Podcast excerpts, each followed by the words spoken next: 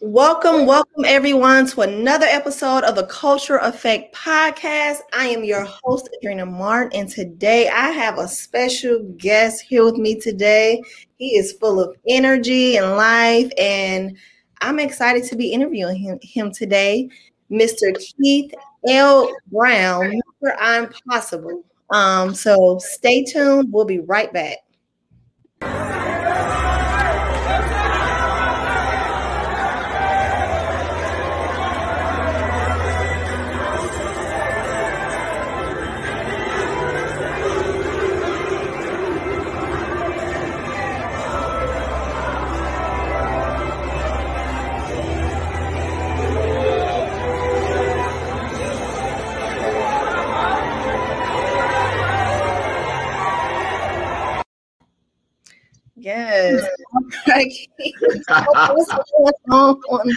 What's going on to the Culture Effect podcast?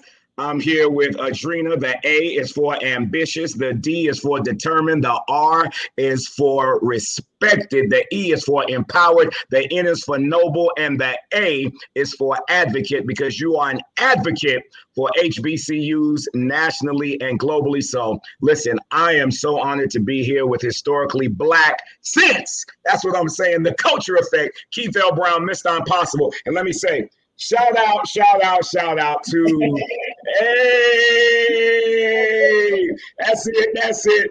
The Savannah State. I said what? SSU, the Savannah State University, and I want to thank HBCU Pride Nation for sending me this shirt. My nephew Travis P. Jackson over there. HBCU Pride, but I'm so delighted, ignited, and excited to be here where the culture is always in effect. Keith L. Brown, Mr. I'm Possible, not impossible, I'm possible. You know what? That was some intro. I mean, your energy is just out of this world. I, I love it. And even let's let's get in before we get into you. Let's talk about this clip right here. What was going on in that clip? Because when I saw this on Instagram, I'm like, I love it. I mean, you jamming with the kids and everything. So what, what's going on here?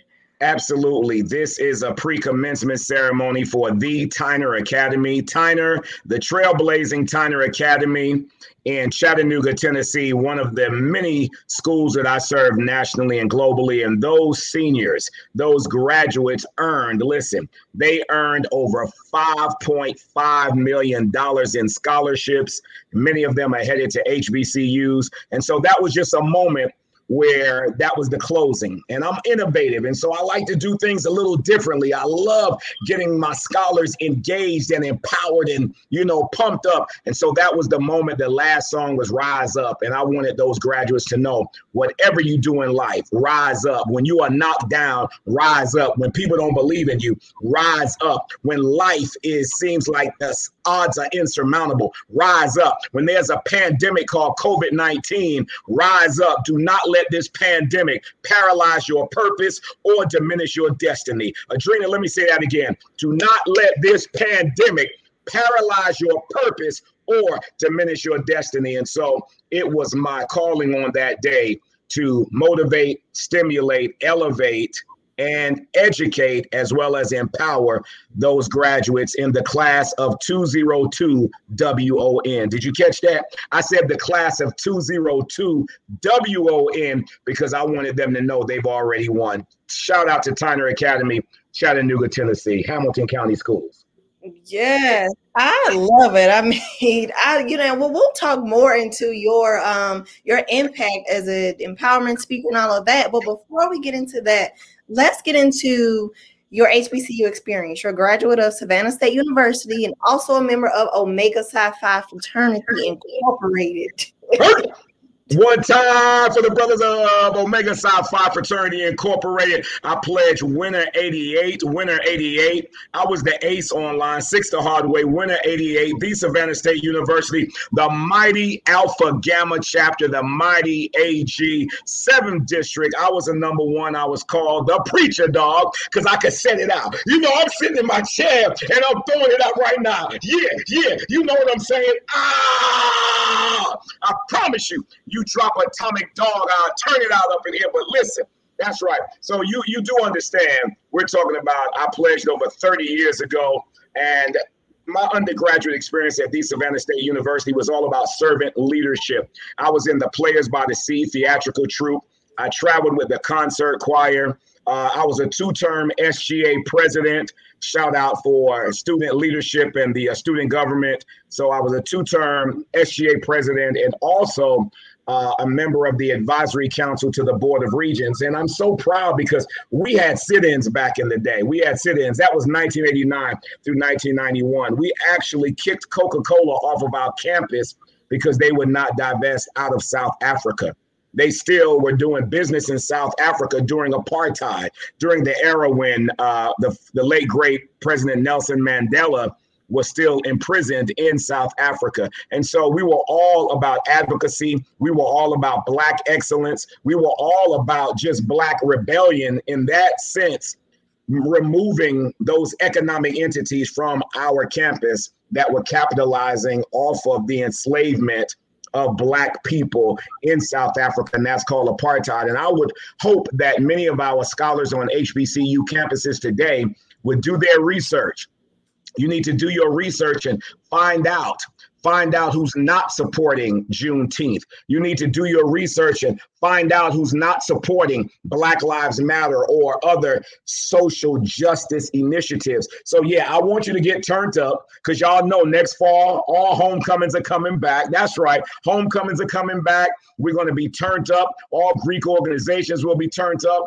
All of our HBCUs should be turned up. But we don't want to forget we don't want to forget about the struggle of our people. We don't want to forget about the social justice battles that we are still fighting. We don't want to forget about voter suppression. And so while we are going to get lit, and while we're going to be turned up, we have to be lit in another way. So those scholars at HBCUs have to be lit, and that stands for Leaders in Training. And if you are watching this broadcast today on the Culture Effect, and y'all need to be tuning in. Whenever the Culture Effect is on with Adrena and her team, y'all need to be tuning in. But listen, you want to be lit, then LIT stands for Leaders in Training. And that's what we did. That's what we did back in the day. So yeah, we partied. We partied in the old gym at Savannah State University, but we went to class. We had sit ins. We were social activists. We were all about social and educational justice. We were all about servant leadership, and we were all about love. And one of the key things I want to point out today, we didn't have social media. So we, we, we had to talk to each other we had to sit down at the table and talk to each other because we didn't even have cell phones. As a matter of fact, we made our calls on payphones and we used to line up in the dormitories and they call those residence halls right now. And we be lining up.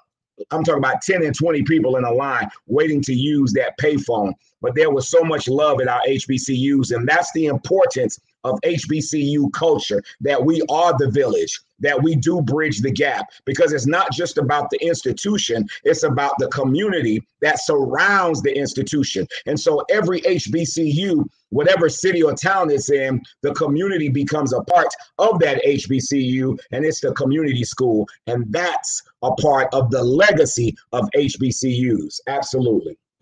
You know, and for, I, I, love how you came up with the uh, those acronyms. Is that something that you do? Like, how you you come up with those so quick? I'm, I'm listening. Like, man, he didn't spelled out my whole name with an acronym. You got the one for lit. Is that, is that something that is just it just just come to you? Absolutely. It is definitely a God given gift. And a part of the secret of that is that most of my life I was labeled special ed in school. I had a wide, vast imagination. So I was labeled special ed, I was labeled at risk. I can remember being in classes of 35 and taken out and put into a class of five, and I learned that I was small and black and different. I remember teachers telling me, Keith L. Brown, you talk too much, and now I get paid to talk. And so we have to be very careful about the systemic and the systematic labels that even our black and brown babies go through today in public schools. And I work in a lot of public schools across the country and across the world. And so special ed was something that was placed upon me, but I was not special ed. I was special. I was not at risk, but I was taking risks. I was not a menace to society, but I stand now amongst men and women who help to ace society. And so vivid imagination. I've always been this hyped. You know, I've always been this hype. You know, do not let the silver fox fool you. I'm still hyped. I'm still turned up. When I go to college campuses, I'm still engaging, you know, and empowering. And so that's very important that we have this enthusiasm. I just believe, Adrena, when you catch on fire with enthusiasm, people will come for miles to watch you burn. And so I'm going to stay enthused. But you know what? The culture effect is always enthused. And I knew if I was coming on this platform today, I had to bring it. And HBCU scholars, wherever you are, you have to bring it. And for those black scholars at PWIs, predominantly white institutions, much love for you, but you have to bring it because if you're black and brown in America, I don't care if you're at an HBCU or PWI, when you get out in the greater society, you're going to still have to bring it because I don't care what your GPA is. I don't care how many tests you pass. At the end of the day, you're still going to have to pass the skin test. Before people see your GPA, you have to pass the skin test. Before you open your mouth, you have to pass the skin test. When you are simply walking in a room, you have to pass the skin test. That's the America we live in. And many times, as black and brown people in America, we are still God's children, but America's orphans. Boom! Let me say that again. In America, many times we are still God's children and America's orphans. And so we got to pass the skin test. Doesn't matter. We got to understand that. That's why we have to unite, especially at HBCUs. That was right. I mean, that was it. Um, so okay, so let's we definitely we'll get more into that later on in the conversation. But I want to ask you, what led you to Savannah State? What inspired you to go there? Well, I was born in Savannah, Georgia, raised in Jamaica, Queens, New York. And here's a funny story. I actually was headed to NYU, New York University, the Ivy League. All right. I was a part of the NYU players. I was doing very well in the theater. And I was in high school at the time. Shout out to Springfield Gardens High School, class of 86. So I was actually in high school. I was at the Black Spectrum Theater Company. So I was doing a lot of work in theater and the fine arts, working with the NYU players. But my SAT score was not high enough, point blank. My grades were not high enough to get into the Ivy League. Real talk. And so Savannah State University was the family school. Many family members attended Savannah State University. And back in the day, it was Savannah State College uh, and, and several other names, okay? You know, Georgia uh, uh, School, Industrial School for Negroes, just so many names.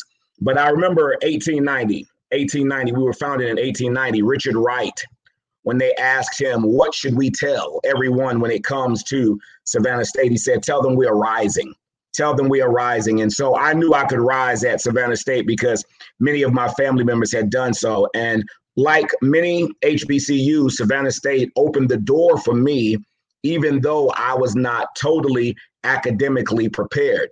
But I got there, I worked hard. I went through a couple of remedial courses.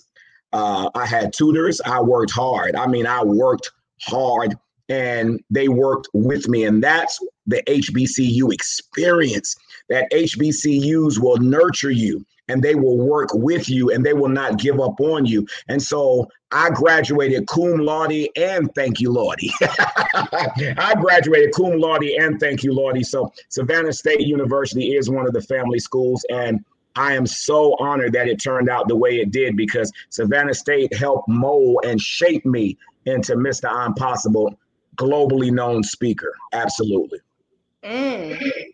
So, and then it's like you thoroughly, you know, lived out your college experience. You were heavily involved in different organizations. You talked about the protests and sit-ins and things like that. So, after leaving um, Savannah State, where did your degree take you from there? It took me right to Georgia Southern University, where I went to grad school. So, shout out to Georgia Southern University. And while there, I was a graduate assistant in the English department um, and left there and started um, actually started my teaching career. I taught in Middle Georgia at a school called East Laurens High School. Shout out to East Laurens High School. I was also an instructor at the Heart of Georgia Technical College at the time, teaching business English.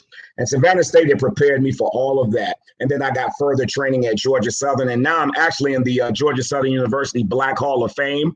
All right. I'm a lifetime member of the Savannah State University National Alumni Association, Young Alumni of the Year. So I have much love for my Tiger Nation. My son is an honors graduate of the Savannah State University as well.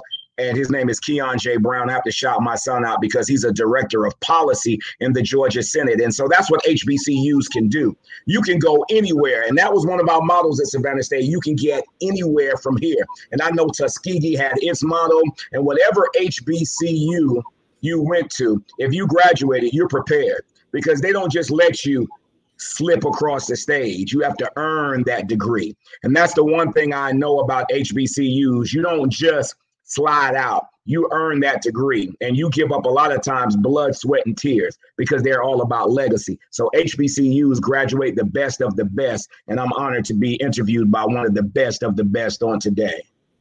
Yeah, and you know, and I'm glad you said that because a lot of people think some people still have this preconceived notion that if you go to a HBCU, it's easier to go through HBCU because of you know just whatever they've been taught. But like you said, it's you got to earn your way through. You know, it, it's work, and just like if you were at any other institution, it, it, it's work you know it's not just like a simple little pass along thing so yeah absolutely absolutely and you know let me say we have to increase our own expectations as black people a lot of times a lot of that negative propaganda is perpetuated in the black community. And so you have African Americans themselves that talk negatively about HBCUs, and many of them went to HBCUs, and they will talk negatively about HBCUs or won't give financially to HBCUs. And so one of the things that is very disturbing is almost like the negative trend, Adrena, when you you know you speak with power and conviction and what they call articulate, and you have black folk that tell you you talk like white people.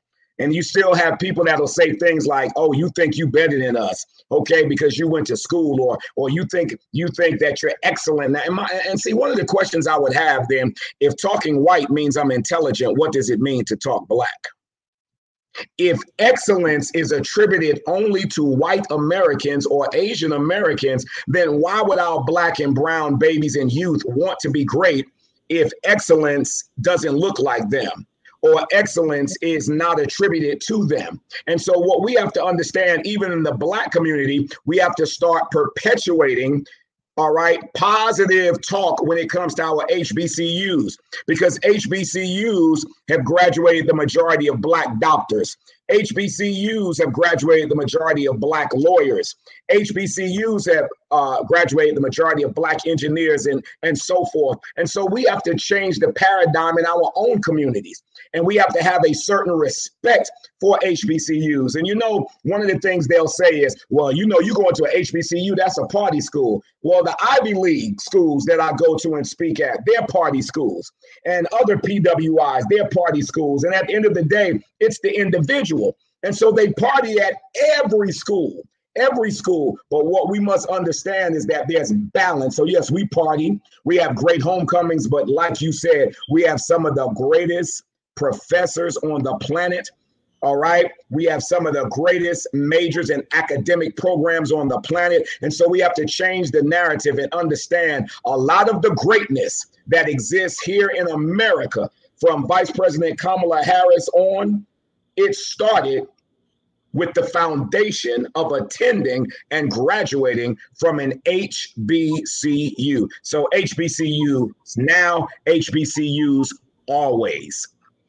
Exactly, and you know, I think too with um, with Kamala being in the White House, I think it seems like the world has been that you know there's been this this focus on okay now everyone is interested to learn more about HBCU. So for me, I'm just hoping that that continues and that it wasn't just you know, like a fad or people just interested for the moment. But I want people to continue pouring into the HBCUs and being interested in what the HBCU community has to offer. Um, so, and, um, before we keep going, I definitely want to give a shout out to one of our sponsors here, Positivity Water. It's a black-owned alkaline water company. Um, I drink this all the time. I drink a lot of water, so I love Positivity Water. They're on Instagram, um, positivitywater.com, and Positivity Water. So, now, Keith, I want to ask you, um, what where, where did that name, Mister I'm Possible, come from? I love that question because many times I grew up in situations where it was impossible or I thought it was impossible. I grew up in a blended family, had a lot of love. I grew up with two mothers, two fathers, brothers and sisters on both sides. Lost a brother to sickle cell anemia, still standing. Lost a sister to the AIDS virus, still standing. Uh, lost one of my dads uh, back in February, still standing. My mother is in her 70s, and we are co caregivers, my family and I, as my mom battles Alzheimer's disease. And so, labeled special ed, so many obstacles I've had to overcome, and life could have been impossible. But you know, so many young people that I work with, back in the day, the young people of the Sickle Cell Foundation of Georgia, young people back in the day who knew my messages of possibilities. And I remember young people gave me the name Mr. I'm Possible. And so when young people bestow a name on you, because young people are so real, so honest, so transparent, and they bestowed the name Mr. I'm Possible upon me. And so I've been rocking with it ever since for some years now. And so I'm known nationally and globally as Mr. I'm Possible, the man who says not impossible, I'm possible. And incidentally, the difference between impossible and I'm possible is the apostrophe. Something very little, Adrena. If you take that apostrophe and you put it between the I and the M, then your impossible becomes your I'm possible. So it could be for all of your listeners and your viewers out there.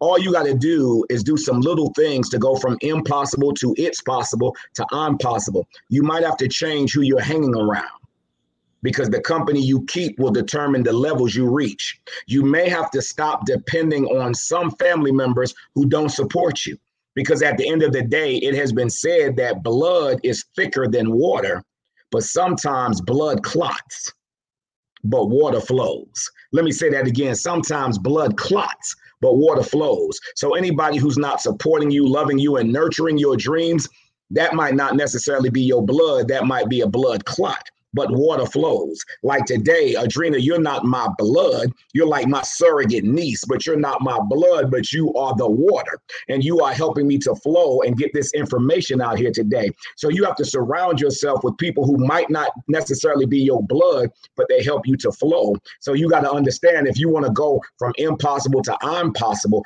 do understand early on that all relatives ain't family everybody is not going to support you. So you have to understand that. And then you have to get into a mindset where you also understand 50 to 75% of the people who are going to help you reach your goals, you haven't even met them yet. 50 to 75% of the people who are going to help you reach your goals, you haven't even met them yet. So don't be discouraged when your friends turn their back. Don't be discouraged when some family members turn their back.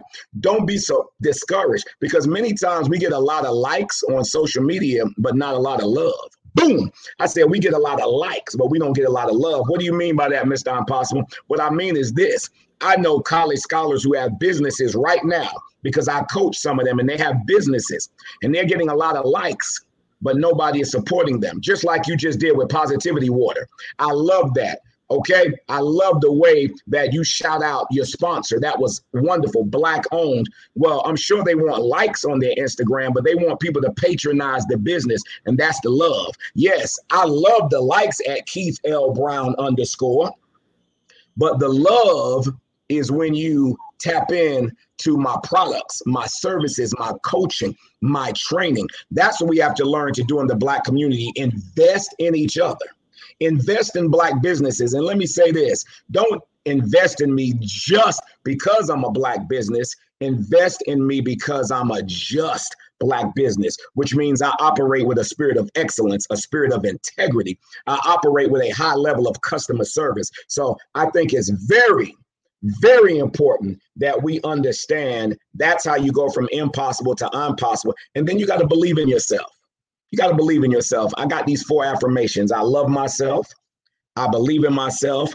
I'm proud of myself. I'm a genius. Once again, I love myself. I believe in myself. I'm proud of myself. I'm a genius. I say that all over the world because you have to start with a belief system.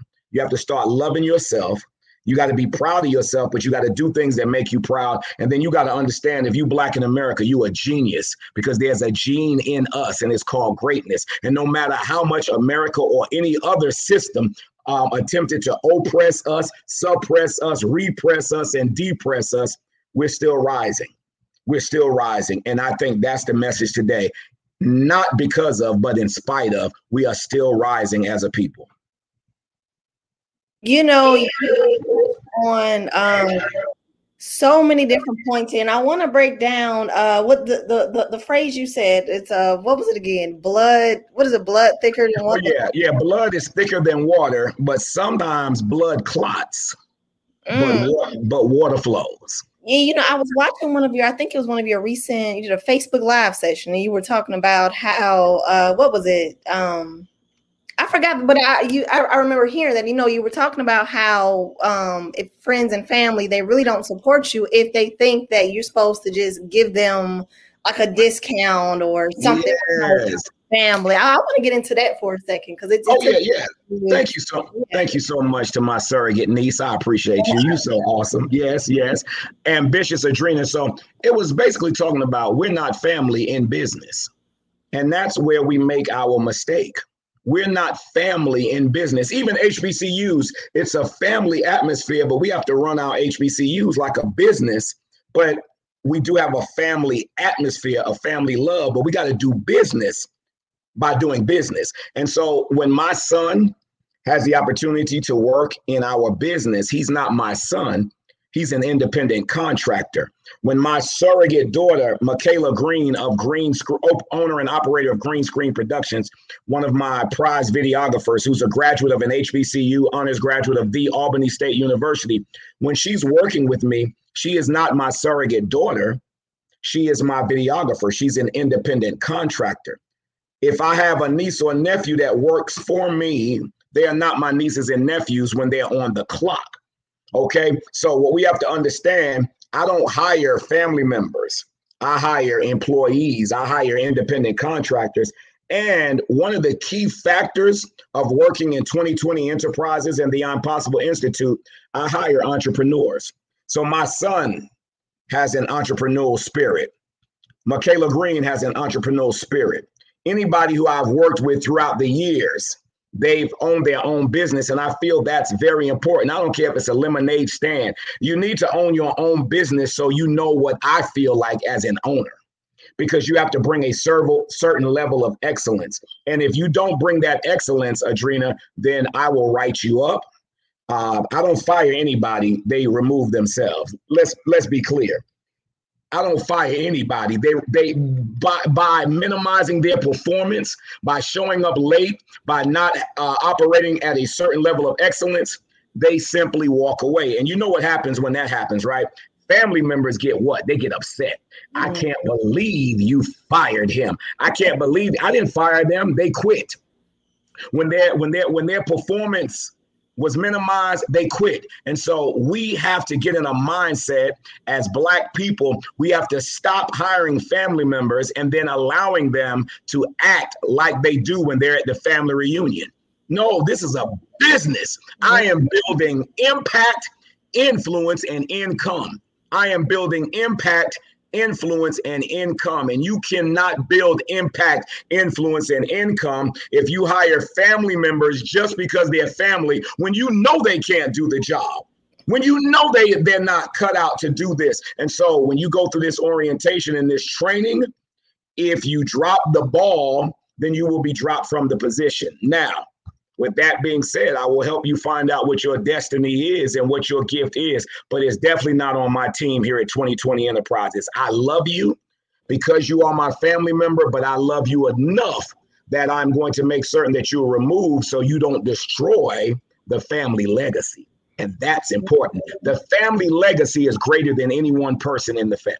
Mm-hmm you know that's important. I was writing that down. You said i don't fire anyone. They just remove themselves you know Absolutely. performing right. And i think when you think about it like that it's like you really can't even you know someone when they get let go they really can't even be mad because it's like well look you stopped performing at the level that you were supposed to so i you know i had to get rid of you. Um absolutely so and, and then what, what, advice do you have? Because i know it's a lot of people and especially like you said with an hbcu community or especially like even within fraternity and sorority it's like hey bro you know soror frat or hey we went to you know it's like people they feel like they have this um this commonality with you and they just can oh because we went we sat in the same classroom together we went to the same school or we got the same letters on they think that you're supposed to treat them a different way And wow. so, what, what do you have to say about that for people who may be feeling like guilty about, you know, handling people or letting go of family members? What what advice do you have for them? Well, let, let me say this. Um, that, that, it is a tricky slope. It is. And you know, anytime you have to let a family member go, a friend, fraternity brother, sorority sister, um, you know, classmate, if you have to let them go, it does feel bad. But once again, if you allow them to stay and they minimize your purpose, it's going to minimize the greater good of your mission and what you were called to do. And you don't ever want to minimize the gift that God has given you for individuals who won't step up to the plate. That's very important. You know, when people say, you know, Keith, Keith L. Brown, Mr. I'm Possible, if you love me, you would not let me go. And I say, if you love me, you would not put me in a position to have to. Do you understand? So let me say that again. People will, they will entrap you and say, if you love me, you wouldn't let me go. We frat, we family, we classmates. Well, if you loved me, you wouldn't put me in a position to have to let you go. And so I say this even when it's fraternity brothers, because I have a lot of fraternity brothers that we collaborate, we collaborate. But let's just give an example that let's say I had a fraternity brother who might be a, a, a college dean and he wants me to come to his institution and speak. Well, and he shouldn't want the hookup, he should be the hookup. Boom! Let me say that again. He should not want the hookup. He should be the hookup. If you're the uh, dean, if you're the dean Okay. Well, you're over business and finance, or you're the president of the institution, or you're the principal of the school, or you're the superintendent. Why do you want me to reduce my price because of our relationship? Our relationship, if you really believe in my worth, then our relationship should be that if anything, you should be looking to increase the investment because if you brought in someone who did not have the same melanin or the same hue that I do, you're not going to ask them for the hookup. So why are you asking me for the hookup, especially when the money is not coming out of your pocket? It might be coming out of your budget, but that budget, nine times out of 10, is coming from the federal government. And so if you believe in me enough to come and speak, then you should believe in me enough to invest in my gift. And that helps to solidify the foundation of our, relationship that we established many years ago. So listen, the bros know I love them. I love the bros. I love the bros, but we have to stop these hometown hookups like we back in undergrad. Oh no, we're not back in the work study days. We're not back at work study days. No, no, no, no. I have a family to help take care of. Okay. My wife, Dr. Wakea Brown, she's a principal, HBCU, Savannah State University as well, and Armstrong State University. She went to a PWI as well. But listen, she's a principal and she can't go to um, the uh, central office and and one of her classmates says, "Well, you know, we want to reduce your salary, Dr. Brown. Are you serious? No, no, we're not going to reduce." her salary because we are classmates. So, in the same vein, I may give you a, a, a little discount, but don't expect me to come for a less amount than you would bring in someone else who might not be as engaging and qualified as I am. So that's real talk. We have to, as a people, we have to stop so much asking for the hookup. And when we are in positions, we got to be the hookup. Mm. Hey, you know, that, that into a whole nother uh, have a whole nother discussion about that about business and things. Yeah, but well, I just got to come back, you know, because I'm a bit, yeah, definitely, yeah. no, definitely, definitely, yeah, because it's definitely, yeah, that, that's a whole, a whole lot of gems you just dropped there. Uh, don't just look for the hookup, but be the hookup. Uh-huh. Thank you. Yes, Adrena. Yes. I love it. Um, and, and now let's get into. I know you got a book. Your talk is expensive book. Let's get into that. Tell us. Oh yeah, this is it right here, y'all. You know, talk is expensive. All right, communicating effectively to increase your impact, your influence, and your income. All of our lives, we've heard that talk is cheap. All of our lives, we've heard that actions speak louder than words. And actions do speak louder than words, but it's the words that move people to action. For example, as a director of external affairs in the Georgia Senate, I, I work as a political consultant as well. And one of the things that I see a lot of, I see a lot of the uh, political division in our country today. And on January 6th, it boiled over as a certain man stood at a podium. I refuse to call his name, but a certain man stood at the podium and he told thousands, Go to the Capitol and fight like hell. And they listened to this man and they went in the to the Capitol, these insurgents, these thugs, as President Biden called them, these thugs went into the Capitol, did millions and billions of dollars in damage, um, assaulted police officers, attempted to assault members of Congress, threatened the life of then uh, the vice president, then threatened his life on January the 6th. You had Congress members ducking, literally ducking, okay, in the House, in the Senate, right, with gas masks on. And by the way, gas masks were invented by a black man, all right, by a black man. Yes, yes, Garrett Morgan, yes, and the traffic signal. And so here we are on January 6th. This individual, this individual at the podium who's no longer in office, beckoned them through his talk. Talk was not cheap on that day, it was very expensive. A lot of property damage was done, lives were lost. Okay, insurgents overran the capital. So they actually took over the country and nothing was done. Nothing was done. And so talk is not cheap talk is expensive. If you go into an interview, HBCU graduates, when you graduate and you go into that interview, if you don't know how to communicate effectively, that talk will not be cheap. It will be expensive because it can cost you that position. And although you might be the best candidate for that position, if you don't know how to articulate your value proposition, and your value proposition is when you tell that company, that agency, that school, that college, that organization what you bring to the table. What value do you bring that's going to help them get a return on them investing in you. You have to be able to articulate your value proposition. When you go into an interview, the first thing you need to do when they ask you, Adrena, well, tell us a little bit about yourself. I'm going to teach y'all something. Don't tell them about yourself.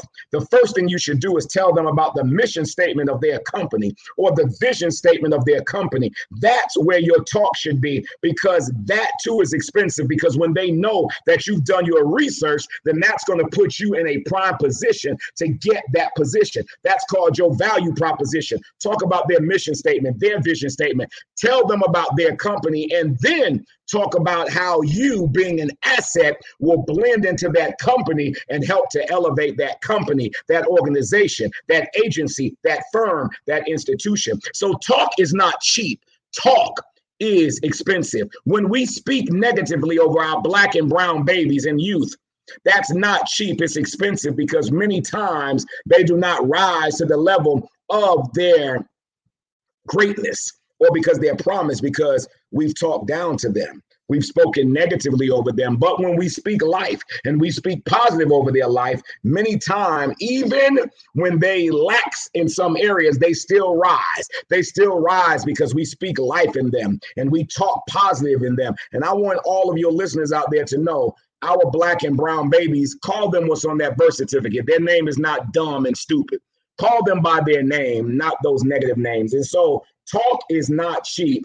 Talk is definitely expensive. And I talk a lot about that in this new book that's now being studied in schools and across the country and across the world. Like some of my global clients in England, Barbados, the Dutch Caribbean, Canada, and so on you know that that once again it's like it's the way when you think about stuff talk is not cheap it's expensive because like you say it can cost you certain different things certain opportunities. So and and for those and i don't think we even fully got into exactly everything it is that you do in your resume. So let's let's kind of brother i know you've been on uh was it family feud? You've been on a few other shows. You're on a and e. So let's for those who you know, let's kind of run down your resume real quick. And so we can get into, you know, the book. And so they can know, really see all the different facets of Keith L. Brown and what, what you're all about. Thank you so very much. Well, I am a professional speaker. People say motivational speaker, but no, I'm a professional speaker who motivates because you can be a motivational speaker but not get paid. I get paid to do what I do. I'm a professional speaker. This is my art, this is my craft. I'm also a coach and trainer at the I'm Possible Institute. And so I coach speakers and entrepreneurs and educational leaders and others who would like to expand their impact, influence, and income. Not only that, I'm a director of external affairs in the Georgia Senate. I'm a legislative speechwriter. I'm an educational consultant. I'm a hype man and MC in the entertainment industry. And a lot of my work in the entertainment industry comes via my publicist, Adrienne Allen. So shout out to the IPY agency. The IPY agency, it's I'm promoting you on Instagram. I'm promoting you on Instagram. My awesome publicist who just expands my brand nationally and globally. And she is a graduate of an HBCU, the Morgan State University. So, one of the top publicists on the planet is a graduate of an HBCU as well. And so, this is not just what I do, Adrena, this is who I am. I'm an advocate. I run a mentoring organization for fathers called Fathers, F A T H E R S, not F A R T H E R. Let me say that again. F A T H E R S, not F A R T H E R, where we are training and coaching fathers to be with their families, to be with their children. And even if you're no longer with the mother, you might have divorced that mother, but don't divorce your children. And so there we say, I will reflect you, I will protect you, I will respect you, and I won't neglect you. Fathers, not father. I'm honored to be a uh, Presidential Lifetime Achievement Award winner, and that was given to me by 44. President Barack H. Obama. Thankfully, it was given to me by 44. That's something I earned through my advocacy and my social justice work and my volunteerism through the years. And so uh, I wear many hats, but one of the hats that I'm most proud of is the hat that I wear of fatherhood and, and being a servant leader, being a servant leader for um, literally hundreds of thousands of children and youth across the globe. And so all of that started with the foundation of an HBCU. Once again, the Savannah State University. So, you know, that's real. That's real. And I was deficient at some point. So, look, can I say this to yeah. all of your to all of your listeners out there? Stop focusing on your deficiency and start focusing on your destiny. Stop focusing on your deficiency and start focusing on your destiny. And what I mean by that is you can improve in areas that you need to improve on, but don't let that be your total focus because whatever you focus on, that then in turn will directly correlate with how you operate in society. In other words, your outlook will determine your output, and your output will determine your outcome. So if I feel that my deficiency makes me less than everybody else, if that's my outlook, then my output is not going to be as great as it could be, and my outcome will definitely not be as great as it should be. So remember, focus on your destiny and not your deficiency. Bishop T.D. Jakes, who I love, he was another one. He was another one who was labeled at risk, and they told him his imagination was too great. The great Les Brown, one of the greatest speakers of all time, one of my colleagues, and once my coach, the great Les Brown was my coach. He was labeled educable, mentally retarded, and now he trains corporations and global leaders all over the world. And so we have to understand, even Oprah Winfrey, you know, they put Oprah Winfrey, HBCU graduate, the Tennessee State University. Even Oprah Winfrey was put on television in the time slot against Phil Donahue. And that was way back before your time when Oprah started. But Phil Donahue was number one. And the network executives thought by putting this black woman against Phil Donahue that she was going to fail. Well, we see Oprah over 30 years later and Oprah is a, uh, a black billionaire and providing opportunities for black and brown people and all people. And so that's what HBCUs do. And you know, I want to run that down. I want people to see like where all this passion and this knowledge. Like you got behind your name. You know, you're not just talking because just it sounds good. Like you actually lived the life, you got the experiences, and you know, you have this, this long resume that speaks for itself. So that's why I wanted you to, you know, just let the people know a little bit. So um um, and as we get ready to wrap this up, we're definitely gonna have to bring you back for another one because this was good. Um, I want to get into what are some upcoming projects. I know you got the book out. Um, the book is out now, right? Yes. Where people get that? Well, they can get the book at keithlbrown.com. That's my website, www.keithlbrown.com. You know, you can also follow me on Instagram at keithlbrown underscore, on Facebook at Keith L. Brown 1911. You know what the 1911 is for.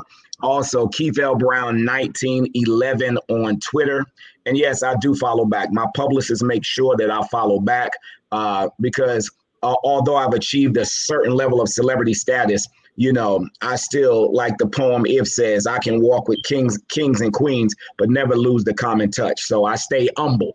And I think that's very important that we stay humble. So it don't matter how many followers I have or don't have, you know, I'm still making impact. And so one of the projects we have coming up, I'm excited about NASAP, the National Association of Student Affairs Professionals, NASAP SLI, the Student Leadership Institute.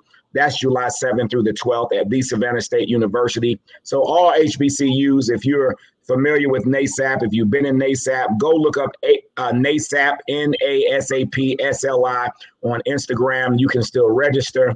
NASAP is so powerful, and I love my work with HBCUs. I'm looking forward um, to my summer tour. We just got back from Cincinnati, Ohio. We were with Project Connect with Cincinnati Public Schools. So excited about working with them. I'm so excited about the institutions I'll be heading to on my fall tour. It's just so much. I'll be speaking with uh, over 500 superintendents in the state of New York. Uh, coming up uh, in the fall. So it's just so much. So that's what I'll be doing. I'll be doing a lot of touring to schools and colleges and universities. And so, listen, if you definitely want to book me, you can reach out. You can reach out and book me via keithlbrown.com or allamericanentertainment.com, allamericanentertainment.com, or just send an email to my publicist, and that's adrienne A D R I E N N E, Adrienne at the IPY agent. IPYagency.com. Adrienne at the IPYagency.com. So, so excited about the coaching and training we're doing at the I'm Possible Institute. Uh, you know, helping to run a campaign.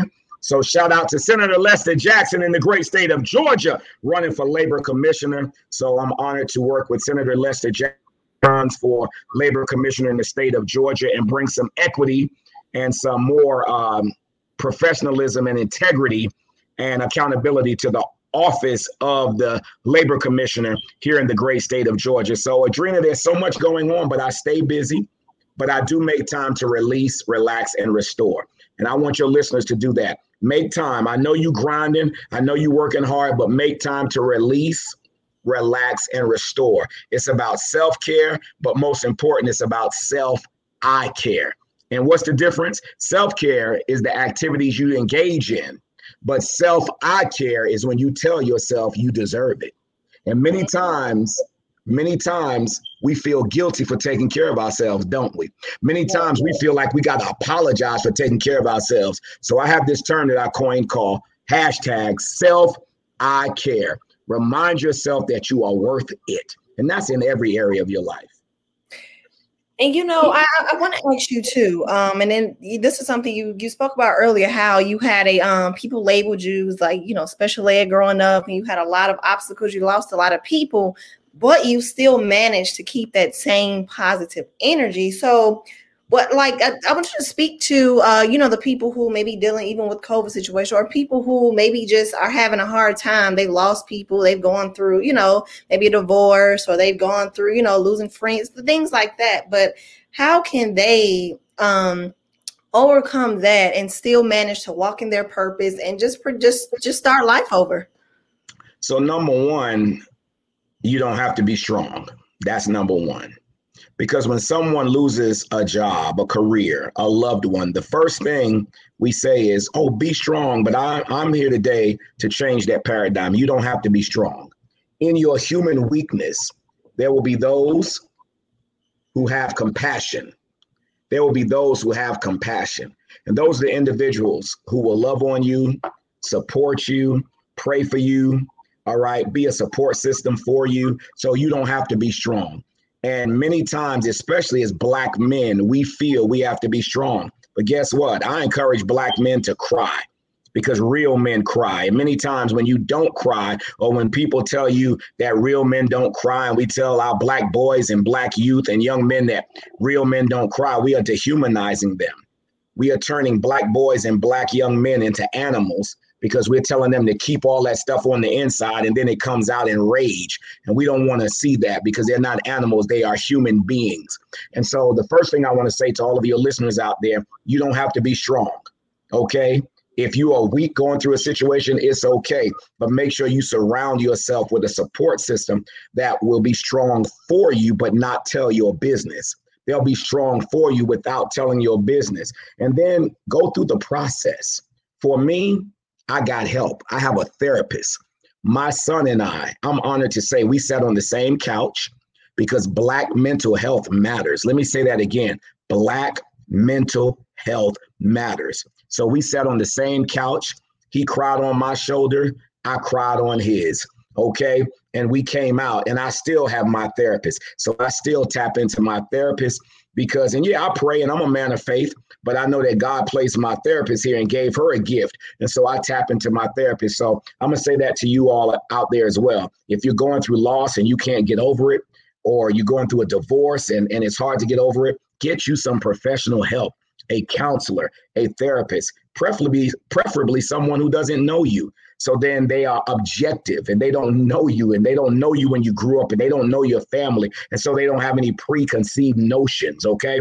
So get you a therapist. And then number three, in the word compassion is the word passion. And passion really stands for pass I on.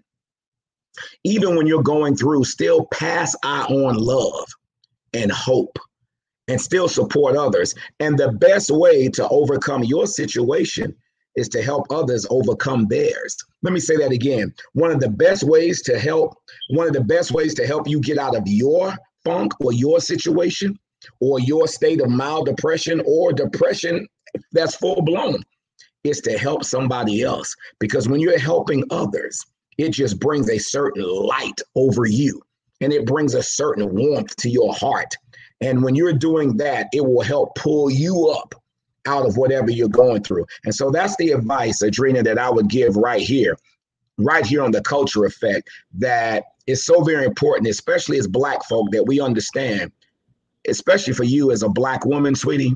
You you might be a superwoman, Adrena, right? right? You might be a super woman, but you don't mm-hmm. have to be superwoman. You could take that cape off sometimes. Mm-hmm. Brother, you might be a superman, but you don't have to be Superman. Understand, you got some krypt- kryptonite. We all do. And so that's what I would say to your listeners. Black mental health matters. Get the help that you will des- that you deserve. Get the help that you deserve and stop listening to those blood clots and others who are telling you that if you get help, you're crazy. I, I, I take it another way. I say, listen, if you don't get help, that's insanity if you don't get help. So that's very important today. And then at the end of the day, understand that you have to get some training. You got to get some coaching in order to go to the level you want to go to. You might have to get a coach. You might have to get a trainer. I train a lot of professionals. I coach a lot of professionals who are balling, but guess what? They need that extra sharpening. And just like the pencil, Adrena, we got to get sharpened because if you don't get sharpened, nobody will ever get your point. That's real. If you don't get sharpened, nobody will ever get your point. Real talk. Mm, I you know you need to come up with a whole line like so many quotes you said. We need like a little a t-shirt collection with all these these quotes, these these gems you dropped. Uh, I can do it. I yes, can do it. Go ahead and get that going. Yes, because I'm like, man, I'm gonna have to go back and watch this and pull some stuff out. Yes. Um, but that was good. So for everyone, definitely, if you all want to book Keith, and especially I like the uh, last thing I want to hit on. I know I said this, but th- this is this is good too. You said you're not just a speaker, you're a professional speaker, not just a motivator. You're a professional speaker. Um, so it's a difference. You say you get paid to speak. So do you offer for other people, other speakers who they're trying to figure out, okay, how do I make this thing uh, profitable? How do I feed my family from speaking? Do you offer coaching or something for those people? Absolutely. Once again, I am the lead trainer and principal coach at the I'm Possible Institute, which is right here in the greater Atlanta area. And a lot of our training now is via Zoom. Okay. And so you can, once again, you can shoot an email to Adrienne at the IPYagency.com, A D R I E N N E at the IPYagency.com. You can go online at keithlbrown.com and shoot us an email if you're interested in increasing your impact, your influence, and your income as a speaker. I can show you how to get booked in schools, colleges, universities, corporate America, government entities. I've been doing this for 20 plus years. So I'm not new to the game. This is what I do. And I love coaching and training others and watching them go to the next level. But there's so there's so much need now for hope in our country. This is a prime time to be a professional speaker. And not only that, I'm also a COVID recovery coach. And so I will be going into schools and colleges and agencies and institutions, helping them with COVID recovery, helping them with the mindset, helping them with social emotional learning, helping them with college and career readiness, helping them to build the morale because many Americans have been working virtually and now they have to go back to the workplace. And so, as a COVID recovery coach, I'm going to help them to ease and transition back into that workplace because you know people were getting so much on the unemployment front, they were not even thinking about going back to work. Many people, so I'm helping them to ease that transition back as a COVID recovery coach. So once again, if you desire to be a professional speaker and you desire to be paid for your gift, shoot that email to Adrienne. And then you can also shoot an email over to Keith Speaks, K E I T H Speaks at keithlbrown.com. Keith Speaks at keithlbrown.com. And let me say this there is an investment. There is an investment. You know, a lot of times, Adrienne, uh, Adrena, I got you. You know, Adrienne is my publicist. I got Adrienne and Adrena. Look, you said it's beautiful today. It's beautiful. So ambitious Adrena. A lot of times I have adults who say things like, uh, "Do you mentor adults?" No, I mentor children and youth. I coach adults. Mm. I, I mentor children and youth, but I coach adults. And so there is an investment. There are those who say, hey, man, look, I just want to take you out to lunch and pick your brain. And I let them know, no, I got food at the house. you, you, have to take me out to lunch to pick my brain. You understand? You can just invest in one of these 30 minutes or a one hour strategy session where I can help build a foundation for your business. But I don't need you to take me to lunch and pick my brain. And I want all entrepreneurs to understand out there if you keep allowing people just because I used to do that, I used to just give away stuff for free, and people don't really appreciate that. But when people invest, they appreciate that more. And so let me say this if you keep allowing people to pick your brain, pretty soon that's going to minimize your brain cells. Mm. okay.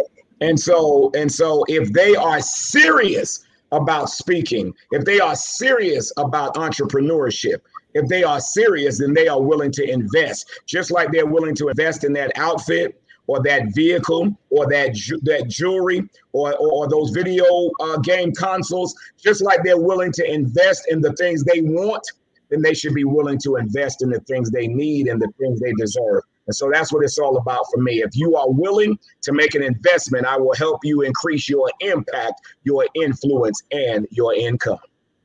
I like that. Once again, that's a whole other conversation we can get into because I, I, I, like that, and I don't want to hold you too much longer. But I like you said that people ask you, "Do you do you mentor adults?" You said, "No, I mentor children, but I coach adults." You Absolutely. know. So I like that, and then people, and I think it's important, like you say, for entrepreneurs to know, and people just to know you have to invest in yourself. Don't expect to, and this goes back to uh, the conversation we had earlier, people expecting certain things from you because of a relationship or certain skin color. You know, they expect, okay, well, let me just talk to him. But no, you have to invest in yourself and invest in a coach or, you know, like it costs. It's not free because you got years of experience and money that you put into what it is that you do. So I think that's important because I think a lot of people don't, they don't understand. They think information is supposed to be free. They think. Oh Oh no, yeah. People ask me, I tell them salvation is free, and that costs. salvation is free, and that hey, look, and a mighty, a mighty price was paid for that. So it is so important. And I and let me say this, like I said, for years I used to just give away the information. I did. I would give away information, and you know, Les Brown, and my, who's who was one of my mentors and my coach, said, "Man, look, people have to invest in your gift," and so that's where I am now. Um, since 2015, I've been doing that along with uh, Dr. Jessica Houston, who started out with me. She's a women's women's empowerment speaker. She would be great for your show as well, Dr. Jessica Houston, expectingvictory.com, and also my director of operations, you know, here at the I'm Possible Institute in 2020 Enterprises. And, you know, and we started this coaching program back in 2015, the formally, uh, you know, it has really taken off. And so we've coached hundreds across the globe and helped them take off with their businesses. And, and so that's very important to me because during this time, one, if COVID 19 has not taught us anything else, it has taught us that it's going to be more entrepreneurs in America after COVID 19 than ever before. And so I'm staying masked up. I'm staying prayed up. I'm not, I'm, I keep looking up. I want everybody to know the pandemic is still here. And I'm going into these schools, Adrienne. Look, I'm going in fully vaccinated because a lot of the schools and colleges that I go into now, you have to be vaccinated. So I'm going in and I'm talking about, you know, that life saving information, vaccination, education. That's another show. Life saving information, vaccination, education. That's the LIVE program, and that's through African Heritage Inc. And anybody who wants to learn more, go to African Heritage Inc. on Facebook, African Heritage Inc. on Instagram or Twitter. And that's one of the organizations I work closely with on that life saving information, vaccination, education. And not only that, but improving the life of Black people because sometimes we have to hide from that or be apologetic. I'm unapologetically black. I serve people of all races across the globe, but I'm unapologetically black because I do understand that my black and brown babies are the most at risk, you know, here in America and many places around the world. And so I just want us to stay vigilant and diligent understand that if we protest in the streets, we got to protest at the polls. We got to continue to vote. If you're not registered, you got to register. We have to do this, and we just can't fall asleep. Let me say that. You know, we always say, stay woke. Well, right. Say, don't, don't fall asleep, though. Don't you? And HBCU scholars, the world deserves you. And there are going to be many more companies and agencies paying attention to HBCUs. So listen, y'all better be ready. I coach and train a lot of scholars at HBCUs across the country. Shout out to all of the HBCUs that I've been to and the ones that I'm coming to. So I'm telling you, and even my black scholars at PWIs, predominantly white institutions, you better be ready. You had better be ready because you might graduate from a PWI but don't think that that's going to just get you in the door. You still have to pass that skin test. It's unfortunate, but it's real. This is America. Mm. Yes. I, so everything once again, Keith L. Brown. He's on Instagram, his website, keithlbrown.com. So if we all have any speakers who are listening, and want to hear this and you all want to be coached to being a paid, okay, professional speaker, definitely sign up for his um speakers course and be um or institute. And I want I want to make sure I'm saying it right. Is it an institute, right? It's the yeah. Uh, you froze for just a moment. Okay. It's, yeah, it's the I'm Possible Institute. Is I'm that possible. what you Yes, the I'm Possible Institute. Um, right now, all of our training is done virtually, and uh, hopefully, we'll be able to do some in person trainings in the fall. But that's what we're going to be doing. We're going to be training and coaching, and it doesn't matter. You don't. You can just be an entrepreneur. You can just be. You can just work in a certain field, and you want to improve your impact, your influence, and your income. I will coach you. I will train you. And let me say this: I have high schoolers. I have high schoolers that are investing in coaching. I have college scholars who are investing in coaching. And so if they can do it, certainly adults can invest. You can invest. If this is something, but you got to want it. You mm-hmm. got to want it. You got to be passionate. Like I said, pass I on. You got to be passionate about this thing. You got to have the drive. Do you understand? I wake up every morning with that drive. Sometimes I don't feel like getting out of bed man, but I got to go get it. I got to keep grinding. I got to keep growing. That's real talk. Nothing is coming to me. Adrienne, I only eat what I kill. I'm an entrepreneur. I only eat what I kill. Okay. Right. That's real talk. I love, and then you got the COVID recovery, COVID recovery coach, and I love it. You've literally created, I mean, like your own, it's like your own lane, a COVID recovery. I, I love that. The, Absolutely, absolutely, yes. I love that. So once again, thank you all. It's been a great interview. We definitely gonna have to have you back for sure. Um, and talk. You know, who knows? Because it's like it's so many different subtopics that we can uh, touch on within this. But yeah, definitely thank you all once again. Shout out to Positivity Water, Black owned alkaline water company. So definitely follow them online as well. And keep definitely, we will we'll stay in touch and we'll be hearing from you again soon. Thank you so very much. You continue to be empowered. Once again, Keith L. Brown underscore on Instagram, Keith L. Brown underscore on Instagram, Keith L. Brown 1911 on Facebook and Twitter, KeithLBrown.com, and to awesome, ambitious Adrienne.